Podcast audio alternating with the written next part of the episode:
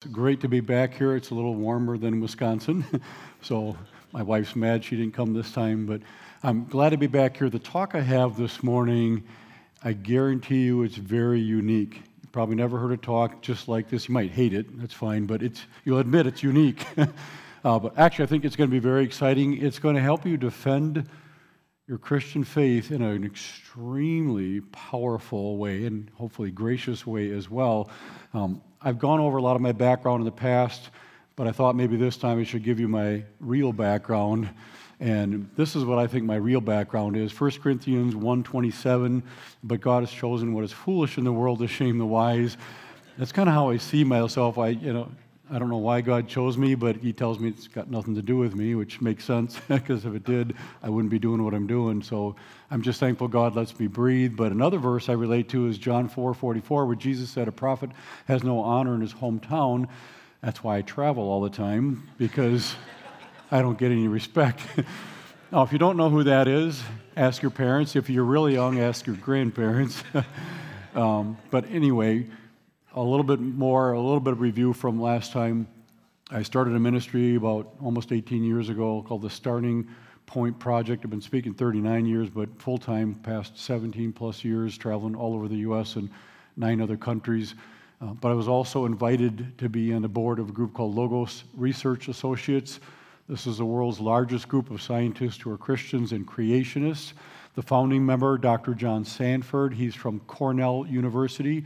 He's famous for having invented something called the gene gun. It inserts genes into the D N A. Uh, he was an atheist for much of his life. Now he's a very strong Christian and one of the world's leading scientists. Then there's Doctor John Baumgardner. He's a P H D geophysicist. He's built the world's best three D computer simulation of plate tectonics. Just off the charts brilliant. Even secular geologists will use that model to see how plates of the earth are moving. So there's those two scientists, myself and a few other board members.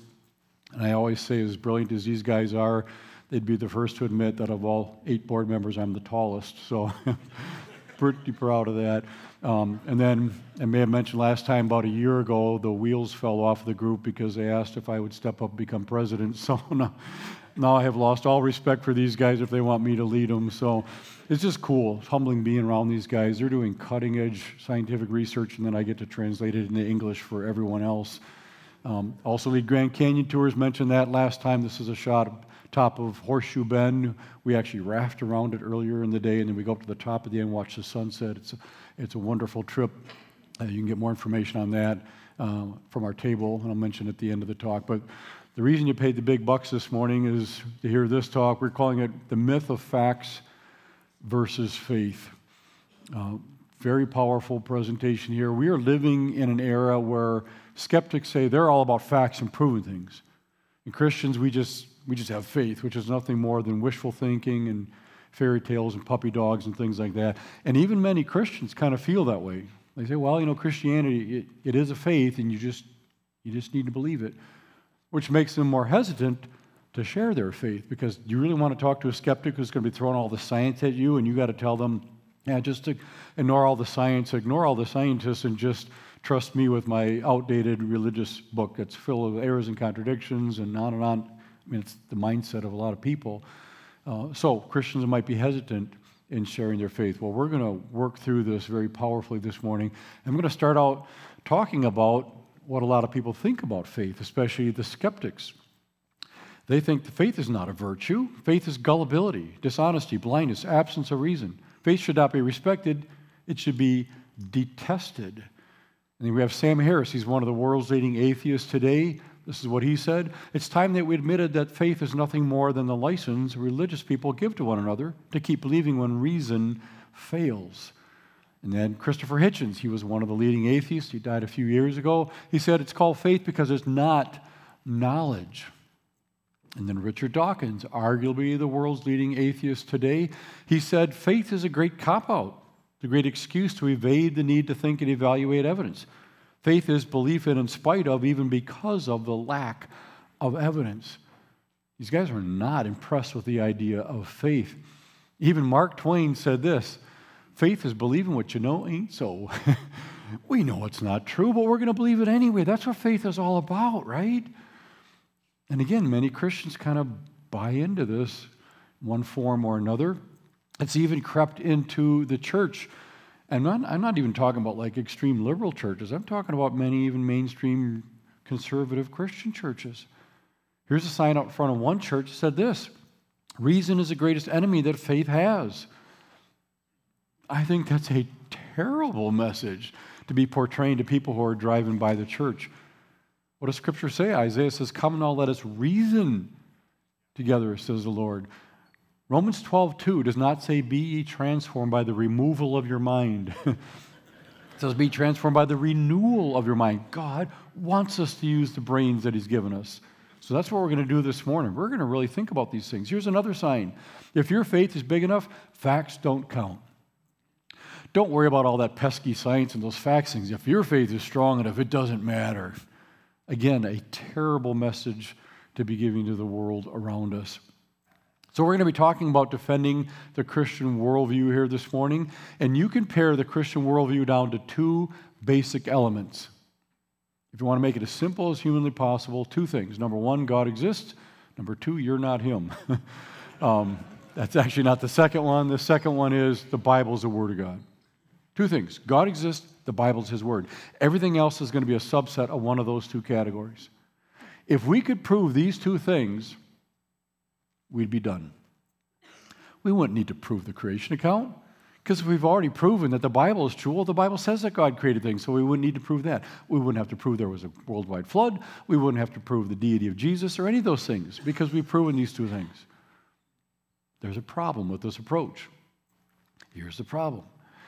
God doesn't need you to prove that He exists, and you can't technically prove that the Bible is the inspired Word of God.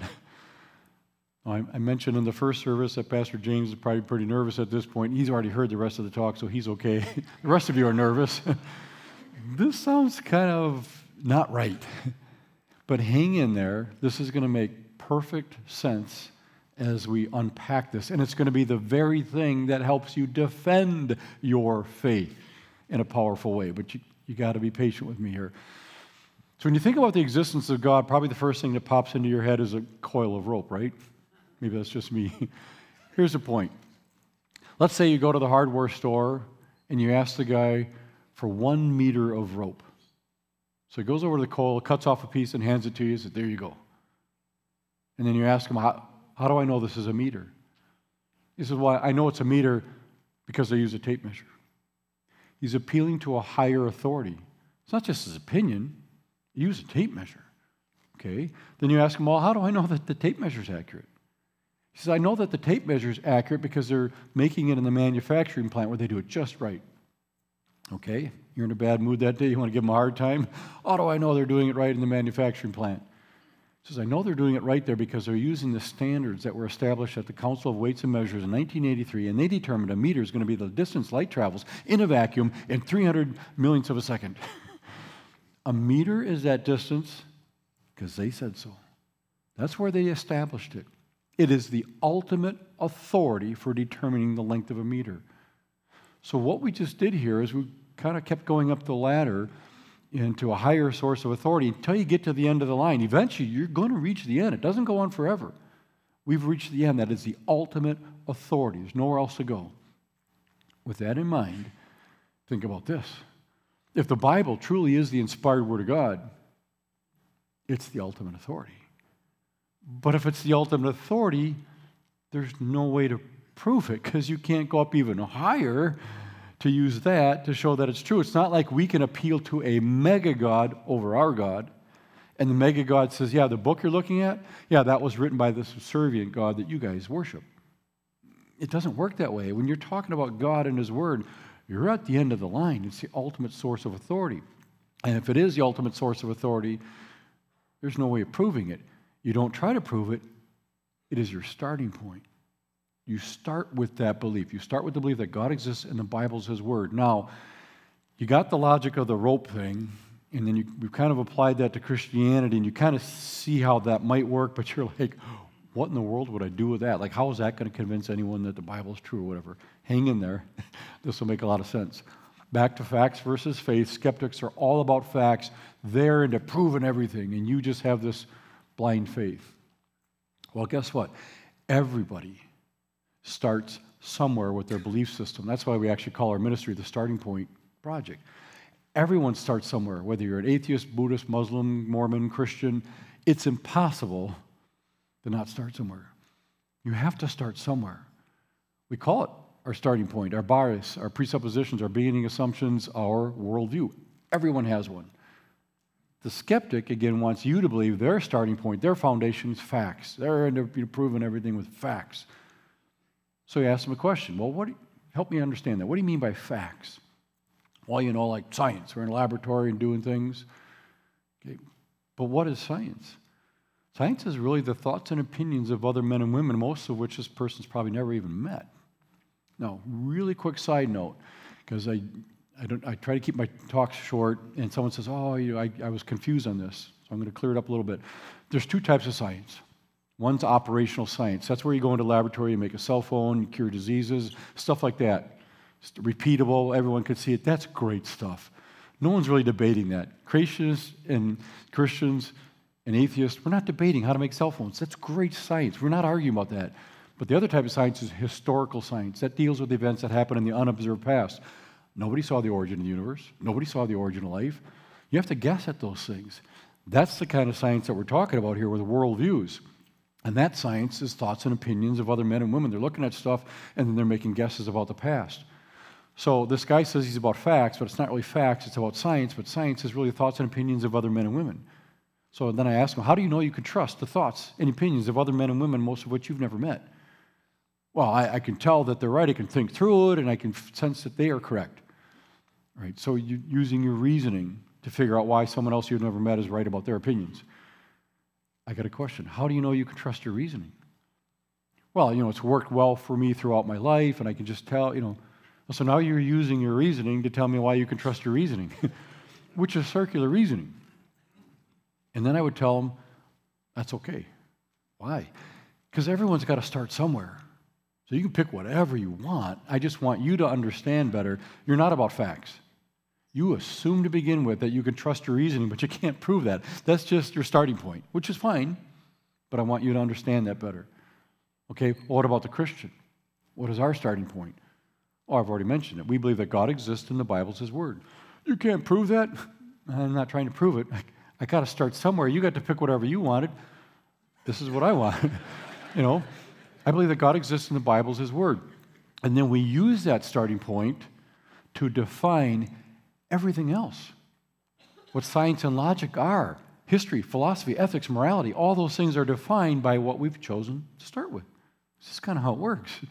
So again, it's kind of making sense to you, but you're still wondering, like, where are we headed with this? What would I do with this? Again, hang in there.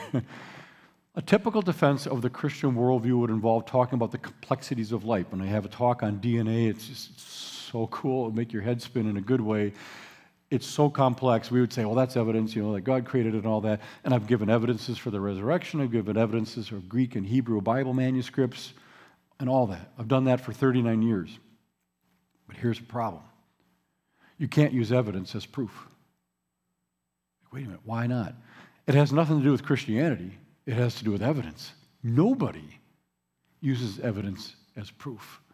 And you, you'll understand why. I'm going to give you three reasons in my full talk, which all of our videos are free. Talk about that at the end. I have seven examples, I think, in the full talk. I'm just going to give you three quick examples why no one really uses evidence as actual, absolute proof. And it'll make sense to you. Number one, the skeptic might have a different interpretation of the evidence.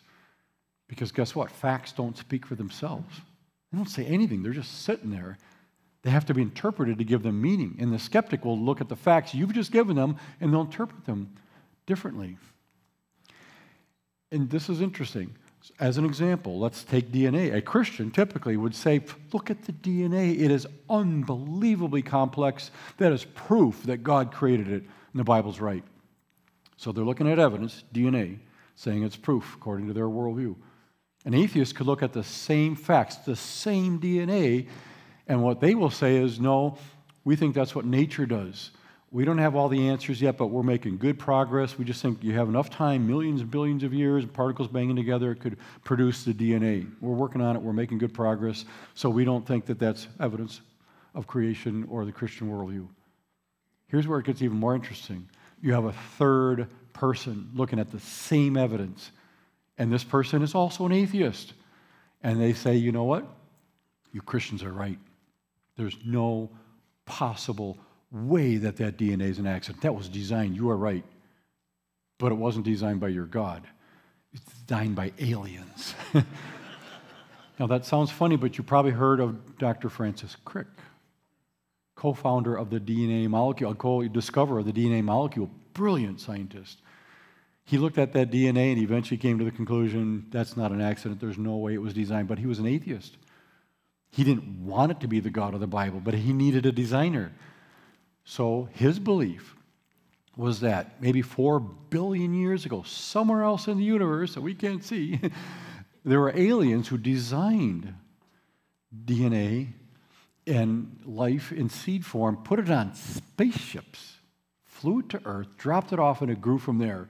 Now, it sounds like a silly story. Did he believe that because he wasn't smart enough? Oh, that guy was so much smarter than I am. That wasn't the problem.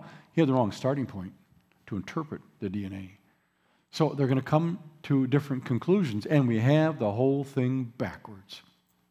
Pretty much everyone sitting here this morning thinks this. What you do is you look at some evidence. You come to a conclusion and you figure out which worldview is correct. Nope. It's the opposite. You start with your existing worldview. That's your starting point, and you use that to interpret the evidence to come to some conclusion. It's backwards. If you don't start with your starting point, that's not your starting point. Something else is.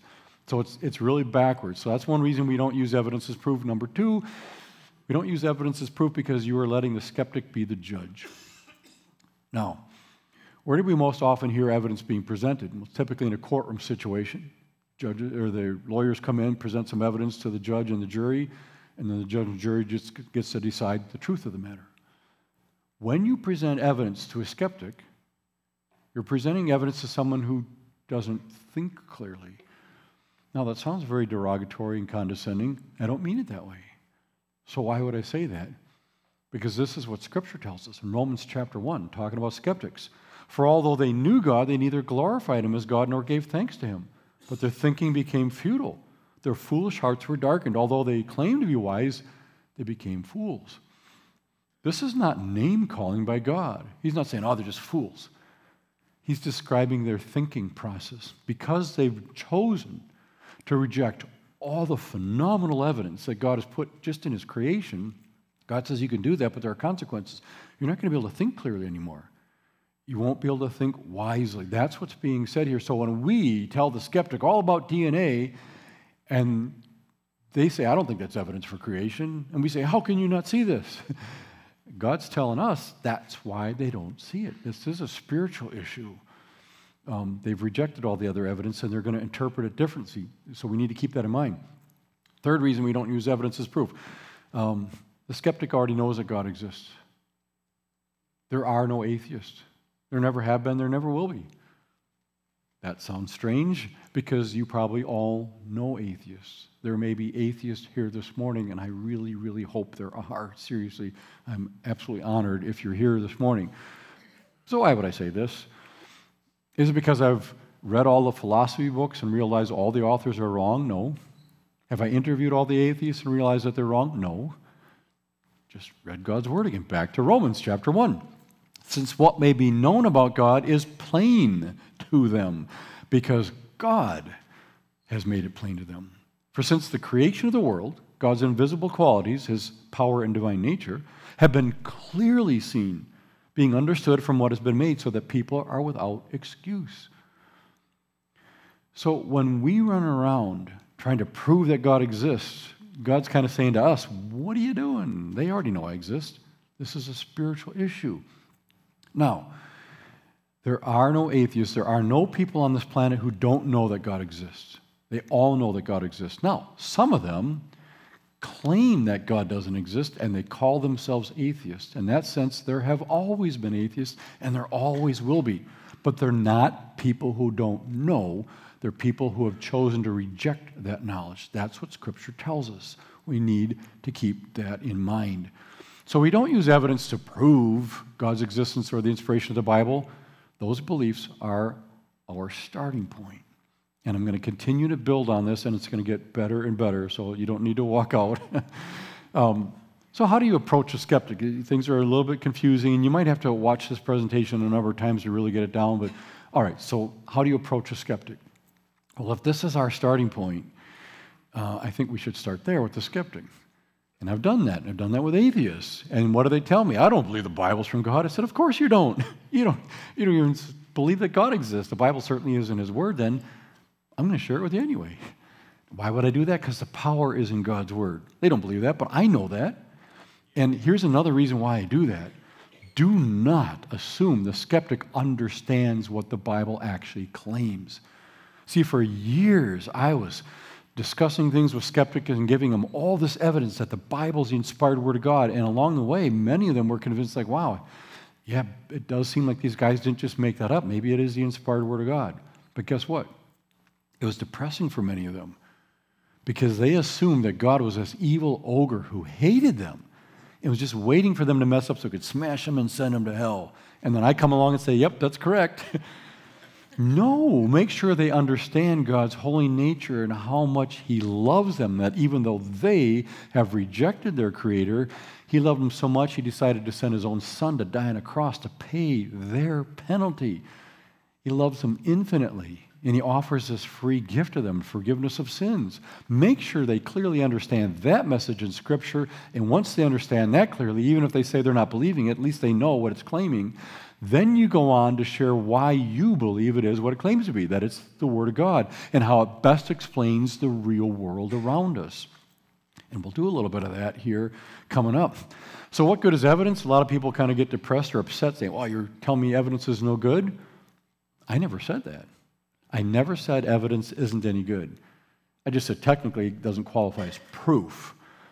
But evidence can be very powerful, and we do need to understand it and to use it, and this is how we use it.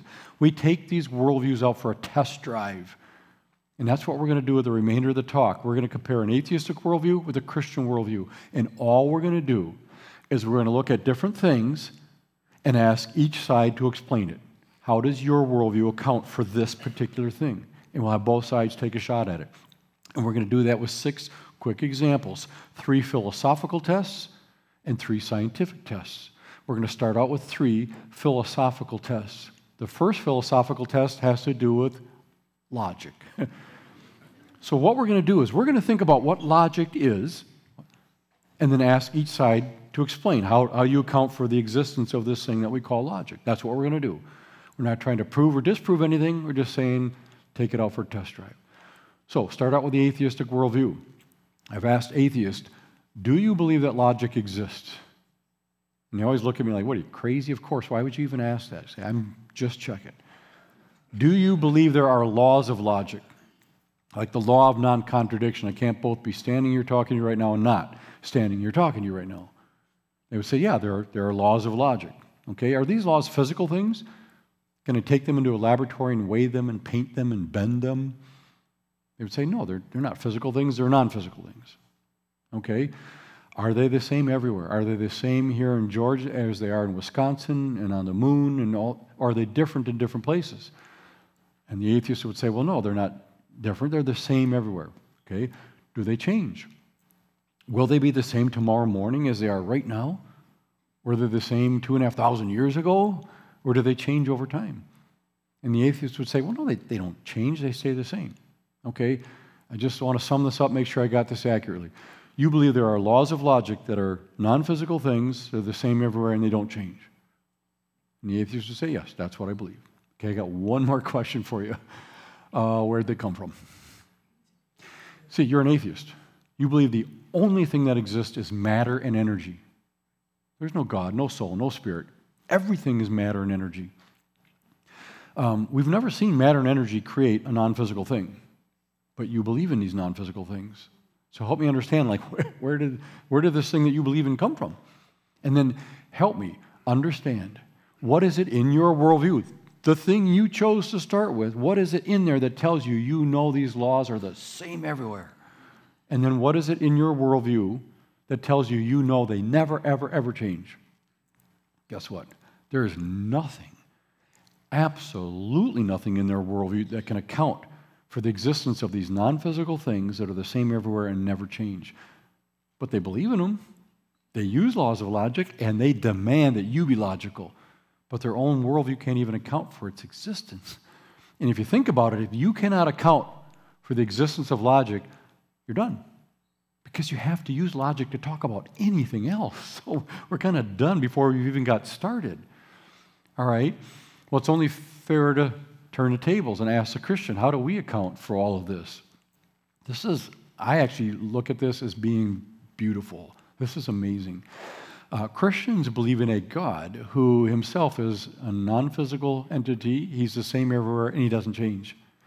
That God created a world that operates under the laws of logic, which themselves are non-physical. They're the same everywhere, and they don't change. They reflect his character. It makes perfect sense in a Christian worldview, but it's totally antithetical or against an atheistic worldview. It's just phenomenal.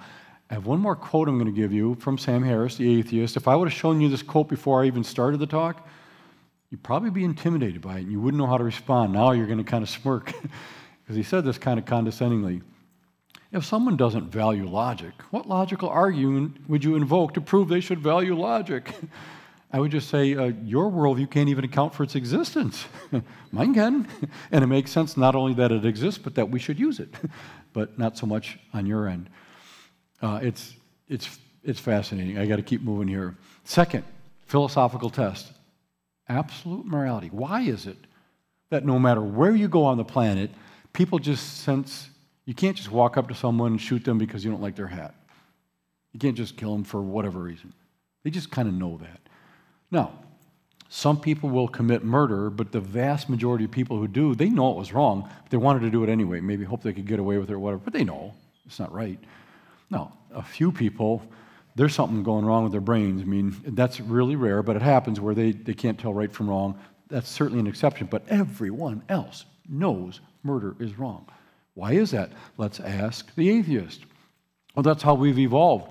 We have evolved to sense that murder is wrong. It's not that it maybe actually is, but we've, we've all evolved that way. Oh, evolution. Yeah, help, help me understand that better. That's that whole natural selection, survival of the fittest thing, right? Yes. So if I, as a Christian, decide the atheists are giving me a hard time and I want to wipe them all out, you can't tell me that's wrong. No, you can't just kill all the atheists. Why not? That's survival of the fittest. That's how you believe we got here. If it wasn't for that, we wouldn't be here today. And now you're telling me it's wrong? I missed the memo on that one. Did it change? Well, it's, it's more so that it's the way chemicals move in your brain that give you the sensation that it would be wrong. Oh, chemicals in the brain, yes. So if my chemicals move differently and I kill you, no one can tell me it's wrong. It's just chemicals. I'm not controlling that. Well, no, you can't kill me because... Uh, An atheist has no justification for explaining why murder is wrong. They may not like it. Oh, we have laws. You are right, we have laws. But it's not that we had no clue of what to think about murder, and then someone made a law. Oh, I guess it's wrong now because we made this law. It's the opposite. We all knew murder was wrong. So he said, we better get something in the books. So when someone commits murder, we've already decided what we're going to do about it. That's where that came from. So, turn the tables, Christians. How do we explain it? Very simple. Ten Commandments. Thou shalt not murder. We're created in the image of God, and God has instilled his moral law inside every single human being. It makes perfect sense in a Christian worldview, but it's totally absent in an atheistic worldview. Third and final philosophical test, the idea of knowledge and certainty. This one's kind of fun. You could ask the atheist, is there anything you believe you know absolutely for sure? There's no possible way you're wrong. And you might say, uh, I know I'm here right now. How do you know you're here right now? Because I'm talking to you. How do you know you're not just dreaming that you're talking to me? Because you're talking back to me. How do you know you're not just dreaming that I'm talking back to you? I can pinch myself. How do you know you didn't just dream that you pinched yourself and felt it? It's interesting. None of us can prove we're here right now. Technically, scientifically, you can't prove you're here. Now, there's so much evidence. Nobody spends a half a second thinking about it. We know we're here. It's good enough, even if you can't technically prove it.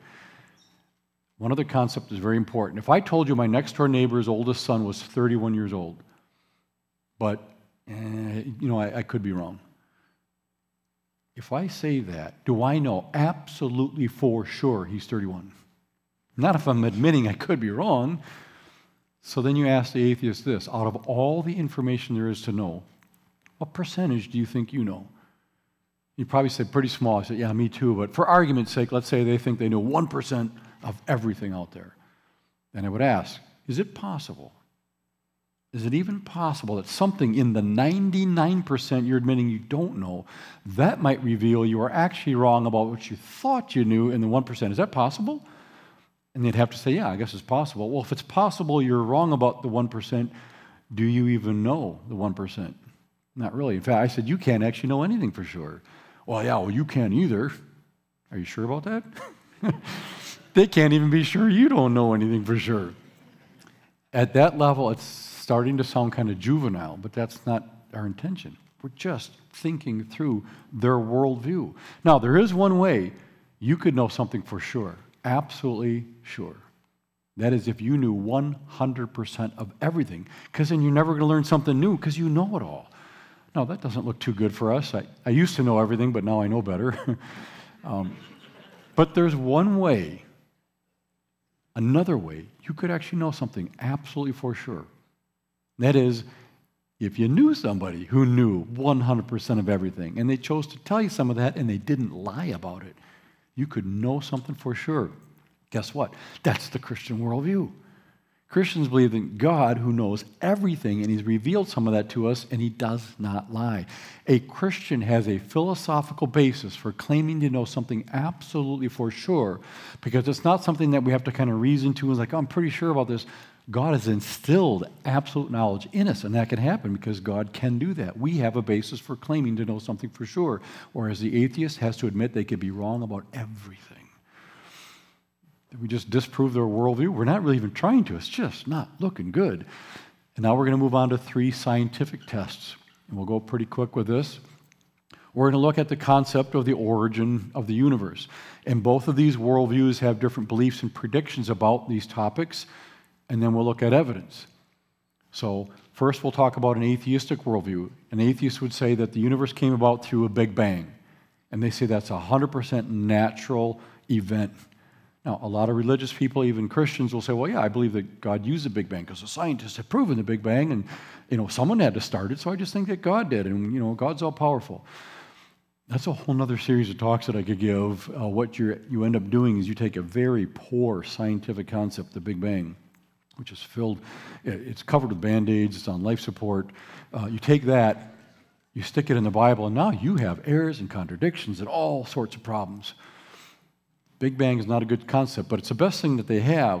And the scientists who drafted the Big Bang did so in order to try to explain the origin of the universe apart from God. So when Christians say, well, sure, we'll take your Big Bang, that's what God did. And they're like, you don't understand. We got this thing covered without God. This just happened. Interesting side note, there's one fascinating thing about the Big Bang, and that is it doesn't explain the origin of the universe. Wait a minute, I mean, that's what it is. It's the origin of the universe. No, not really. The, the Big Bang doesn't even kick in until after you have all the stuff you need. The Big Bang isn't a force or anything like that. It's a description of how stuff expanded and developed into the universe we see today. That's what the Big Bang is. It doesn't create the stuff. It's just a description of what happened to the stuff after the stuff got here. Uh, again, a whole other talk. I got to keep moving here. But the atheists would say Big Bang created everything. Christians would say, no, in the beginning, God created the heavens and the earth, supernaturally called something into existence from nothing. Those are the two different beliefs. Let's look at evidence. We're going to look at two quick lines of evidence. First, first and second laws of thermodynamics. These are probably the best two laws we have in science. First law basically says you can't get something out of nothing. Second law says when you do have stuff left to its own, it goes downhill. It gets worse and worse, less and less useful over time. We've never, ever, ever, ever, ever seen an exception to that. That's why we made a law out of it. Well, that goes against the atheistic worldview that we got something out of nothing. In fact, we got everything out of nothing. And then it got better and better and better, more and more organized over time. That's just the opposite of what we actually know from science. Second line of reasoning, something called fine-tuning or the anthropic principle. It seems like this universe is finely tuned or set up just right for life to be possible. There's all these factors in science, and especially physics, that if the values aren't right, right, right, right, excuse me, right where they are, life's not possible. So did we get lucky? There was this big bang, everything came out of nothing, and all these factors just settled right where they need to be? Or would that be evidence of design? So I'm going to take a look at just two. We could look at tons of them. I'm going to take two from another talk that I have, the gravitational constant, force of gravity, and the cosmological constant. It has to do with the energy density of empty space. Forget about the details. These are just two, two factors in physics that are very finely tuned. What are the chances that these two, just these two, happen by accident? No God, no designer, no creator. Secular scientists have calculated this. They tell us there's just one chance in one hundred million. Trillion, trillion, trillion, trillion, trillion, trillion. If you haven't studied math or science much yet, that's a big number. Here's a quote from Sir Frederick Hoyle. He was one of the world's leading astronomers and mathematicians. He was an atheist for most of his life. He came to the conclusion there must be a God just by studying math and science. And when he heard about this new theory about the origin of the universe, this explosion thing, he goes, what, like, like a Big Bang? He was being sarcastic, and that term stuck. So that's how we got the term the Big Bang. This is what this former atheist stated. A common sense interpretation of the facts suggests that a super intellect has monkeyed with physics as well as with chemistry and biology, and that there are no blind forces worth speaking about in nature. He says, there's no way this is an accident. This was created by a super intelligent. And that was a guy who was an atheist for most of his life. And he came to that conclusion just by studying math and science. So just these two evidences fit very well with the Christian worldview, but they go totally against an atheistic worldview. That's just the first example from science. A second test, the variety of life, millions of species on this planet. I could talk for years on this, and all the details have to be miraculously brief here. Again, different beliefs and predictions. Atheistic worldview says that all the variety of life today came about through evolution, which is mutations and natural selection. Mutations is, generally speaking, accidental copying errors. Creatures reproduce themselves, they copy their D N A, and oops, made a mistake there, made a mistake, made a mistake, and that's supposed to drive evolution and make things better and better and better. I've got lots of talks on that. That's their belief. Biblical view, ten times in Genesis one, God says he created creatures to reproduce after their kind. Can they produce a variety? Oh, wonderful variety, but always within distinct limits. Those are the two beliefs. Let's look at some evidence. Today, dogs, dingoes, coyotes, and wolves can all breed together. And if you picture a dog, dingo, coyote, or a wolf, they look very similar because they're the same kind of animal. You can breed a dog and a wolf, and you get a wolf dog. This is real biology. It's not a shock to anyone. The offspring looks a little bit like the dog, a little bit like the wolf. What you can't do is breed a dog and a hummingbird and get something like this. That one's not going to happen because they're not the same kind of animal. We know that. Modern genetics screams that. It will never happen. Guess what? A few thousand years ago, that's what the Bible said. Science is catching up. So this supports very well the Christian worldview that things reproduce after their kind, variety but limits, but it goes totally against a single-celled organism coming from dead chemicals, copying itself and turning into every other life form, just as a natural slow progression. We don't see any evidence of that at all. Again, there's a lot more behind that. The final scientific test, the origin of information. All of us use information all the time, but you almost never think about what information actually is. We're going to think about what it is and how do these worldviews account for its existence. Again, different beliefs and predictions. An atheist would say all the information and all the living things all over the planet came from random actions of particles and molecules smashing together. Big Bang came out of nowhere, produces hydrogen and helium, and then eventually those particles bang together, and here we are. I mean, literally that's what they believe. Skipping details in the middle, but it starts out just particles banging together all the way. There's no God. Nothing's trying to happen. It's just random actions produce all the information we have today. Christians believe John chapter one. In the beginning was the Word, Logos. God spoke things into existence.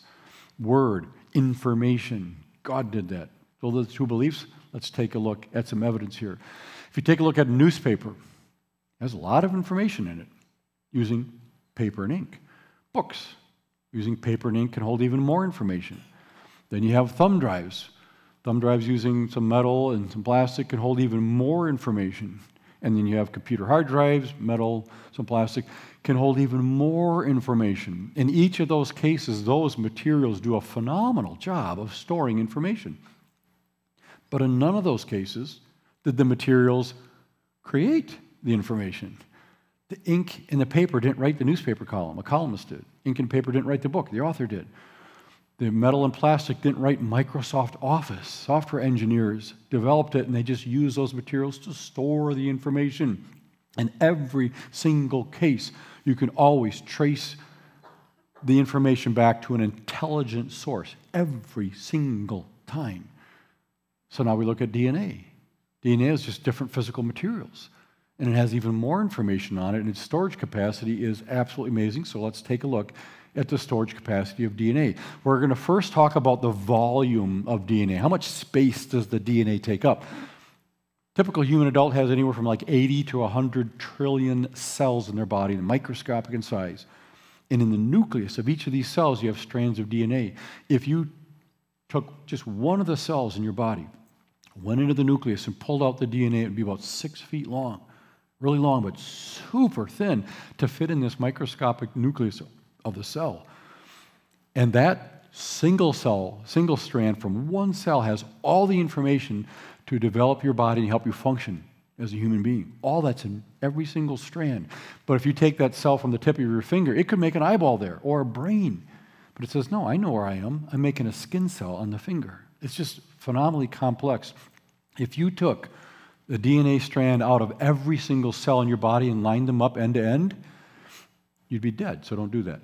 Um, so let's just take a look at the volume. One strand, one six-foot strand that has all the information to help you function and exist. How, how much volume does that take up? Super thin. It's zero point zero zero zero zero zero seventeen zeros, and then a three cubic meters. That is unbelievably tiny, yet it houses all that information. In fact, the first book that I wrote that's on the table over here, it has about three hundred pages. You could fit over five thousand two hundred copies of that book on one strand of your D N A. It's just the storage capacity is amazing. Let's say you had just a pinhead amount of your D N A. So head of a pin, you have that volume made up of your D N A. How much information could you store in that small volume? Well, we used to use C Ds. They would hold one hundred thousand pages of text. That's pretty good storage capacity. A thumb drive today, if you just had like a four gig thumb drive, that holds, holds six C Ds. That's six hundred thousand pages of text in that tiny thumb drive. And then we now have portable hard drives. A two terabyte hard drive can hold five hundred thumb drives.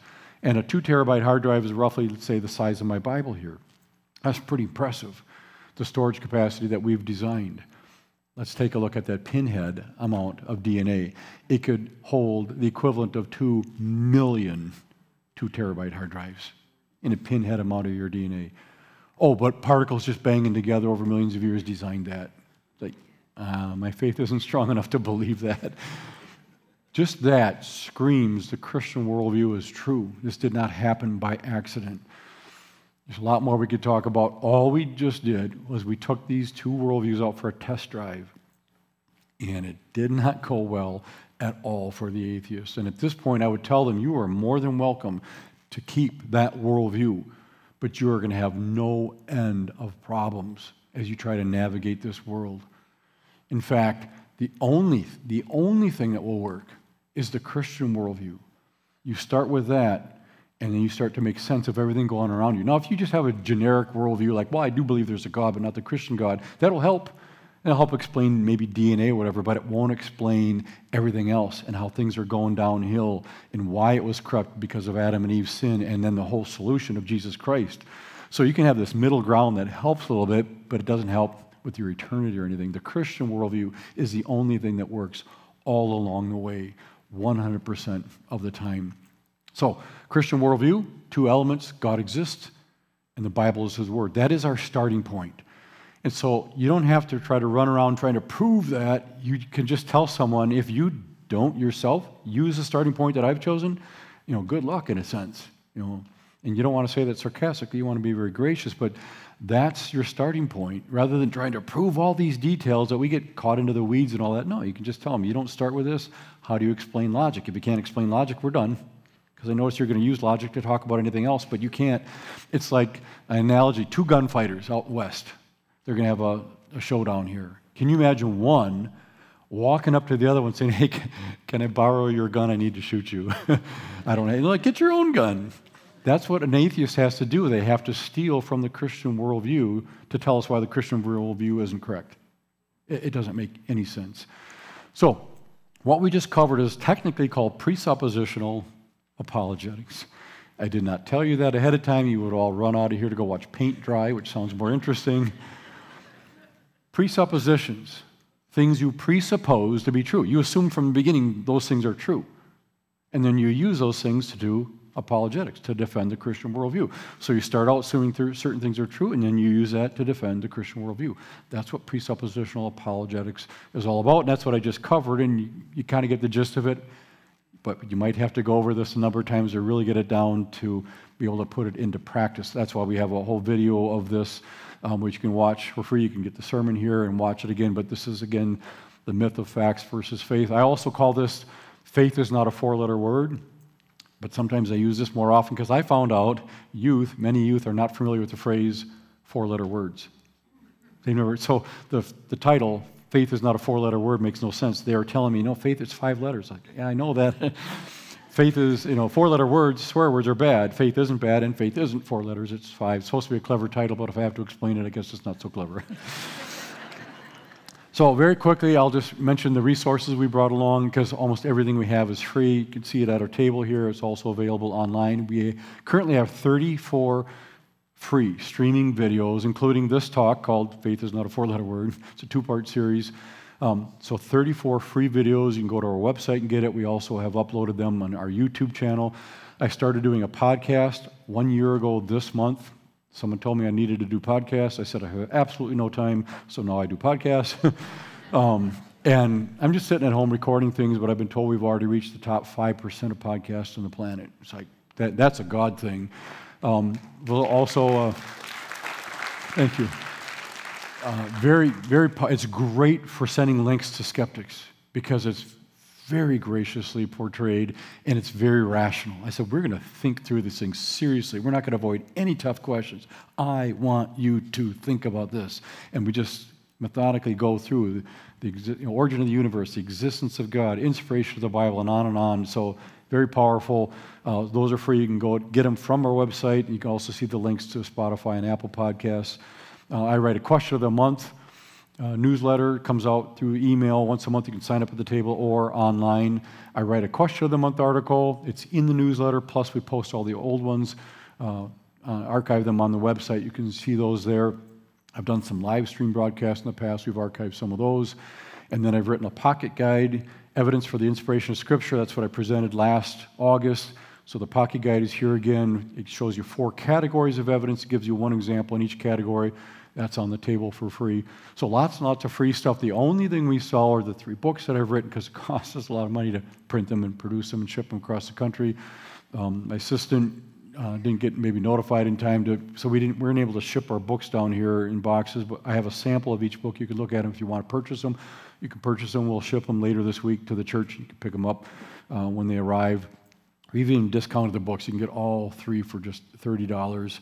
Um, And I'm not here to raise support, but we've never charged a penny. thirty-nine years of speaking, never charged a penny. We rely on our monthly supporters, and people become monthly supporters. We give them the books for free, so then everything is free. So that's how our ministry operates. I already mentioned the Grand Canyon tours. There's a brochure on the table if you're interested. It'd be great to get a group from the church to go. Um, and it's all about the authority of Scripture. You won't only learn about the canyon and the flood. You'll learn about how do we know God exists? How do we know the Bible's the inspired Word of God?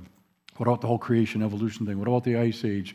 What about carbon fourteen dating? How do you mentor your children and grandchildren? How do you reach out to skeptics very graciously? It's just teaching throughout the whole tour, family-friendly, walking on flat paved paths. We take a bus down to the river, perfectly smooth sailing on the river. It, it couldn't be really any easier than it is. So um, you can get more information from us at our website, the starting point project dot com. You can contact me. I will also be at my table uh, after the service if you have some additional questions. But I appreciate you putting up with me, talking fifty miles, fifty million miles an hour. Um, I usually mention James one nineteen says be slow to speak, but it doesn't say speak slow, so I go fast. And I wasn't here to teach you a lot of details to memorize. I'm here to like just overwhelm you with, you can trust God's word cover to cover. The Christian worldview is powerful, and be looking for opportunities to share your faith with others. So I will close in a word of prayer. I look forward to meeting you afterwards. Dear Heavenly Father, we just thank you so much for this time that we've had. I pray for everyone here this morning. I pray for those who already know you. They don't just believe you exist, but they have a personal relationship with you through Jesus Christ. I pray that those people would be greatly encouraged in their faith, and they would be looking for opportunities to share the gospel message with a lost and dying world, and do it very graciously. And then for anyone here this morning who's not quite there yet, they're on the fence, I'm just honored that they're here. This is the best place for them to be. I pray that they come back next week as well. But I pray that today would be the day that they would place their trust away from themselves and in Jesus Christ for forgiveness of sins. And then they have the rest of their life to get answers to some of these interesting questions. We just pray all these things in Jesus' name. Amen.